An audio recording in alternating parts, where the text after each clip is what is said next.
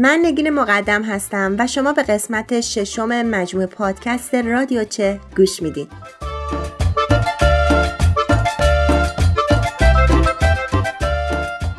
پادکستی که ما توش درباره چرایی، چگونگی، چطور و چجوری بودن چیزهای مختلف صحبت می‌کنیم.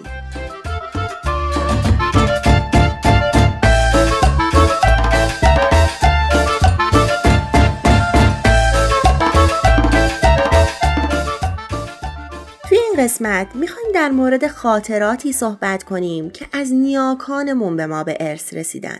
خاطراتی که مربوط به زمانی هستند که ما هنوز به دنیا نیومده بودیم ولی توی ناخودآگاه ما وجود دارن و گهگاهی خودشون رو در قالب‌های مختلف نشون میدن. خاطراتی به قدمت هزاران سال.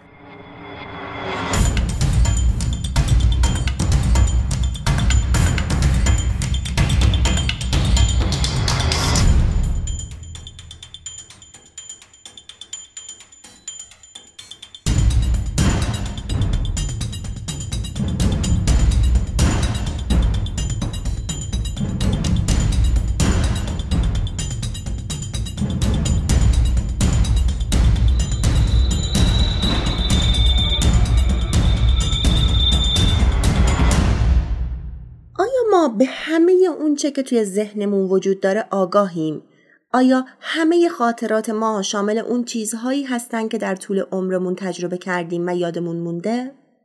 باید گفت که نه. سالهاست که اندیشمندا معتقدن ذهن ما مثل یک کوه یخ خیلی بزرگه که توی یک اقیانوس مخفی شده و فقط نوکش از آب بیرون زده. بنیانگذار این دیدگاه آقای زیگموند فروید بود فروید یه پزشک و روانشناس بود که علم روانکاوی که یه مبحث تقریبا فلسفیه رو پایگذاری کرد و مفصلا درباره ناخودآگاه صحبت کرد. فروید گفت که ذهن یا روان انسان دو قسمت داره. قسمت خداگاه و قسمت ناخداگاه.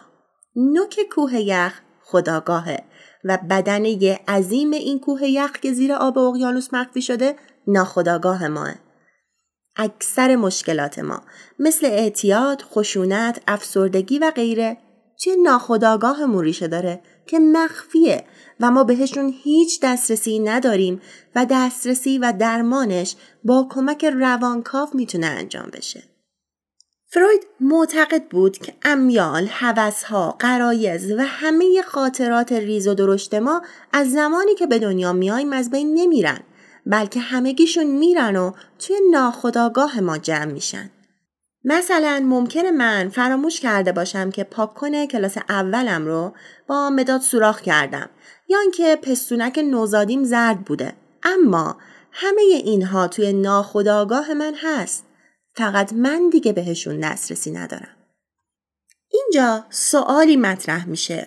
آیا ممکنه توی ناخداگاه من و شما خاطراتی هم از اجداد ده هزار سال پیشمون وجود داشته باشه؟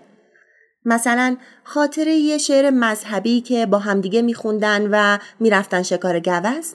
آیا ذهن ما یه لوح سفید و خالیه یا اینکه ما علاوه بر دست و پا و چشم و گوشمون محتویات ذهنی مثل ناخداگاه و خاطرات پنهانش رو هم به ارث می‌بریم؟ کارل گوستاویون در جواب این سوالها گفت بله. بریم ببینیم کارل گوستاویون کی بود.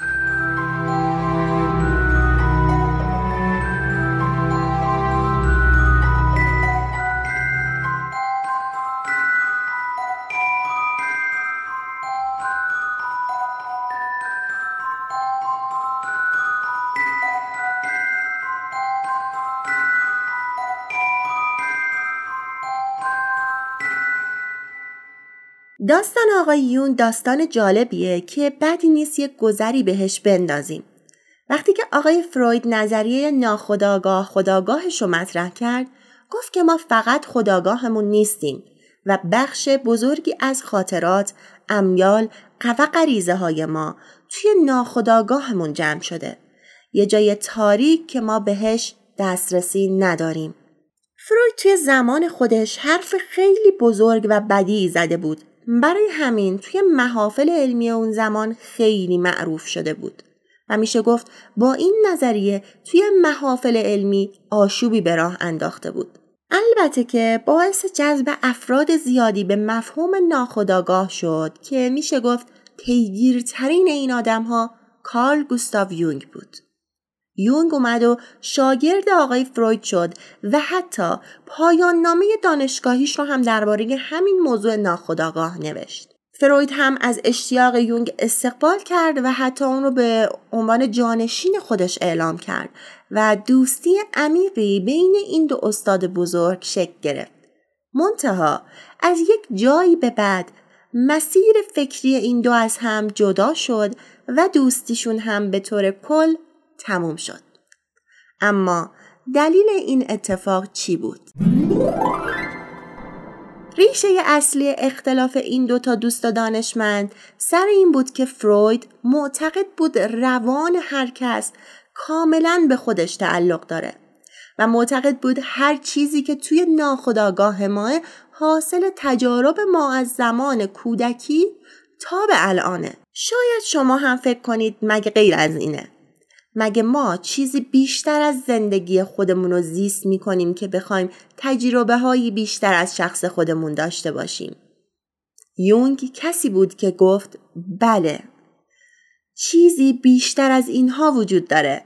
یونگ ادعا کرد بین همه آدم ها یه اتصال روانی وجود داره.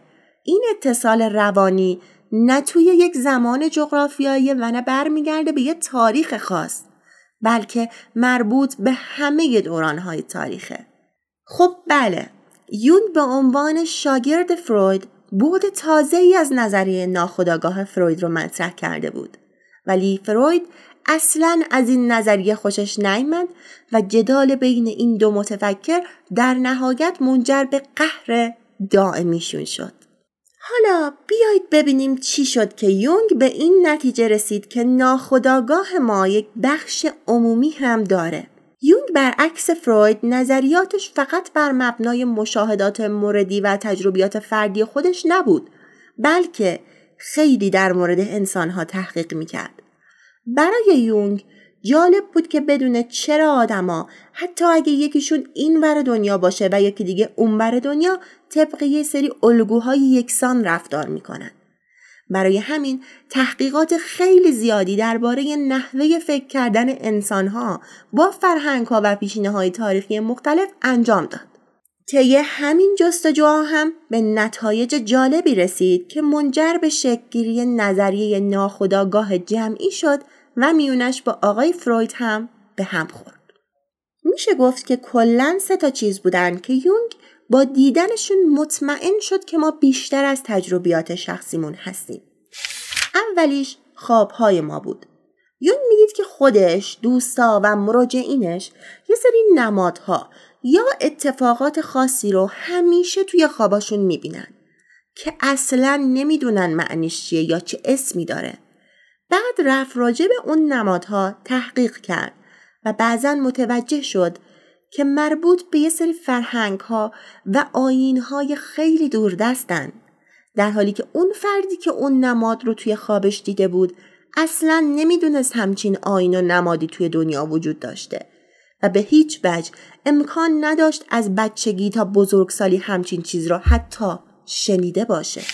دومین مدرک رو بین مریضایی که اختلال روان پریشی داشتن پیدا کرد آقای یونگ. خب یونگ روان درمانگر بود و بارها شاهد این بود که بیمارایی که اختلالات حادی مثل اسکیزوفرنی داشتن توی صحبتهای به ظاهر بی اهمیت و نامربوطشون که اکثرا هم نادیده گرفته میشن چیزهایی می‌گفتن که نه خودشون می‌دونستن چرا این حرف رو زدن و نه در بررسی های اولیه چیز خاصی دستگیری اون می‌شد. مثلا یک بار یون دید یکی از مریضاش داره به خورشید نگاه می‌کنه و چیزهایی راجع به آلت تناسلی خورشید میگه و بعد با ذوق برای یونگ از خاص بودن اون روز به خصوص صحبت می‌کنه وقتی یونگ در مورد اون حرفا تحقیق کرد فهمید خورشیدی که آلت تناسلی داره مربوط به یکی از آینهای باستانی یه فرقه خاصه تصور کنید که اون بیمار اسکیزوفرنی توی بیمارستان روانی توی کشور سوئیس هیچ جوره امکان نداشته چیزی در مورد اون نماد شنیده باشه ولی توی توهماتشون رو توصیف می‌کرد. عامل بعدی که یونگ رو به نظریه ناخودآگاه جمعی رسون شباهت خیلی زیاد بین فرهنگ های مختلف و اساتیر مختلف بود. چی میشه که انسانها در سراسر تاریخ بدون در نظر گرفتن جایی که توش هستن اتفاقات مشابهی رو تجربه می‌کنن و در اکثر موارد واکنش های مشابهی هم به اون موضوع دارن. چندین و چند مثال میشه از ادبیات، هنر، فلسفه و مهمتر از همه تاریخ زد که نشون بده آدمها در مقیاسی گسترده شبیه به هم رفتار می‌کنن. ارزش های مشترک، آرمان های مشترک، خطرات مشترک همه و همه نمی‌تونن شانسی و با قانون احتمالات وجود داشته باشند. اینکه دو فیلسوف یا شاعر یا نویسنده همزمان در دو نقطه مختلف دنیا به چیز مشترکی فکر می‌کنن و یه مسئله واحد رو بهش اشاره می‌کنن. اینکه تقریبا همه قهرمان های ادبی از ایلیاد گرفته تا دونکی شد چالش های شبیه به هم دارن. اینکه دو تا هنرمند در دو زمان متفاوت دقیقا یک ایده هنری دارن. همه این موارد برای یون نشونه ای از این بود که ما چیزی بیشتر از آگاهی شخصیمون هستیم و یه نخ نامرئی ما انسانها رو به هم وصل کرده. قبل از اون فروید استاد و دوست سابق یون می‌گفت که ناخداگاه ما حاصل تجربیات شخصی خودمونه. چیزایی که شخصا تجربهشون کردیم ولی حالا رفتن و توی فضای تاریک ناخداگاه ذهن ما مخفی شدن. اما یونگ اومد گفت چیزهایی که ما توی صندوقچه مخفی ذهنمون داریم فقط برای خود ما نیستن. یعنی طبق تعریفی که ما از حافظه داریم می‌دونیم اگه تجربه ای رو اثر بگذرونیم اون تجربه در حافظه ما ثبت میشه. و حالا به نسبت دفعاتی که تکرار یا یادآوری میشه می‌تونه شفافتر یا مبهمتر از سایر تجربه ها باشه. حالا به گفته یونگ همون تجربه علاوه بر حافظه شخصی ما در حافظه جمعی نوع بشر هم بایگانی میشه تا اینجا چیزایی که گفتیم حاصل مشاهدات 120 سال پیش یونگ بود و نظریاتش توی حوزه روانکاوی که ارتباط نزدیکی هم با فلسفه داره. حالا می‌خوایم بریم و مطالعات جدید و علمی تری در این خصوص رو بررسی کنیم.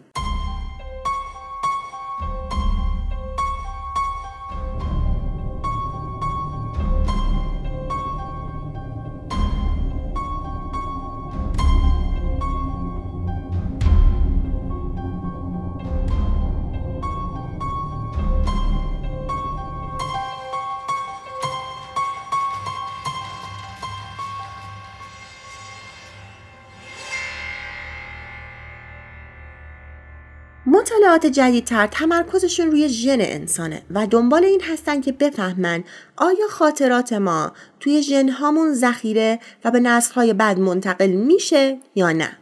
سال 2013 یه مطالعه ای روی موش ها انجام دادن که ثابت کرد حداقل توی موش ها خاطرات به ارث می‌رسن. دانشمندا اومدن یه سری از موش ها رو توی قفس نگه داشتن. کاری که باشون کردن این بود که هر از گاهی یک بوی خاصی رو توی فضا پخش می‌کردن و وقتی موش ها این بو رو استشمام می‌کردن بعدش بلا فاصله به موش ها شوک الکتریکی می‌زدن. یکم ناراحت کننده است که این کار رو با موش ها می‌کردن. اما داشتن مرزهای علم رو جابجا می‌کردن دیگه. بعد از یه مدتی موشها دیگه می‌دونستن که وقتی اون بو میاد قرار شوک الکتریکی بخورن و حتی اگه دیگه شوکی بهشون نمی‌زدن و فقط بو رو پخش می‌کردن موشها میترسیدن و فرار می‌کردن. بعدش اجازه دادن اون موشها بچه دار بشن و بچه هاشون هم بچه دار بشن. اتفاقی که افتاد این بود که دیدن حتی نوه های اون موش ها بدون اینکه تجربه شوک الکتریکی بعد از استشمام اون رو داشته باشن وقتی اون بو به مشامشون می‌خوره میترسن و فرار می‌کنن بعدها اومدن یه سری بررسی روی نوادگان بازمانده های هولوکاست انجام دادن و توی این افراد هم ترس های بیدلیلی رو دیدن که می‌تونست ریشه در اتفاقات ناگواری که برای اجدادشون افتاده بود داشته باشه. آیا این شما رو یاد یه سری از ترس های بیمورد خودتون ننداخت؟ آیا ممکنه یه سری از ترس ها و فوبیاهای ما نتیجه خاطری بد پدر بزرگ مادر بزرگمون باشه؟ سوالی که در حال حاضر دانشمندا رو درگیر کرده اینه که ژن این خاطرات کجای دی ای ما وجود داره؟ سوالی که هنوز جوابش رو پیدا نکردن. خب این قسمت رادیو چرا همینجا به پایان می‌بریم؟ لازم می‌بینم بهتون بگم این مبحث جزو موضوعات خیلی جنجالی حوزه روان و بعد از اون ژنشناسیه. که ما سعی کردیم به ساده ترین و مختصر ترین زبان ممکن این موضوع جذاب رو که در عین حال خیلی هم پیچیده است برای شما توضیح بدیم. برای تهیه این اپیزود من وبسایت های فارسی و انگلیسی خیلی زیادی رو گشتم که از این بین یکی از وبسایت ها مطالبش خیلی جامع بود و همچنین زبان خیلی سلیسی داشت و من خیلی ازش استفاده کردم. برای همین خودم رو موظف می‌دونم که اسمشون رو بیارم و ازشون تشکر ویژه کنم. وبسایت یونگ نگار آقای رسول ماجانی. خیلی متشکرم از شما.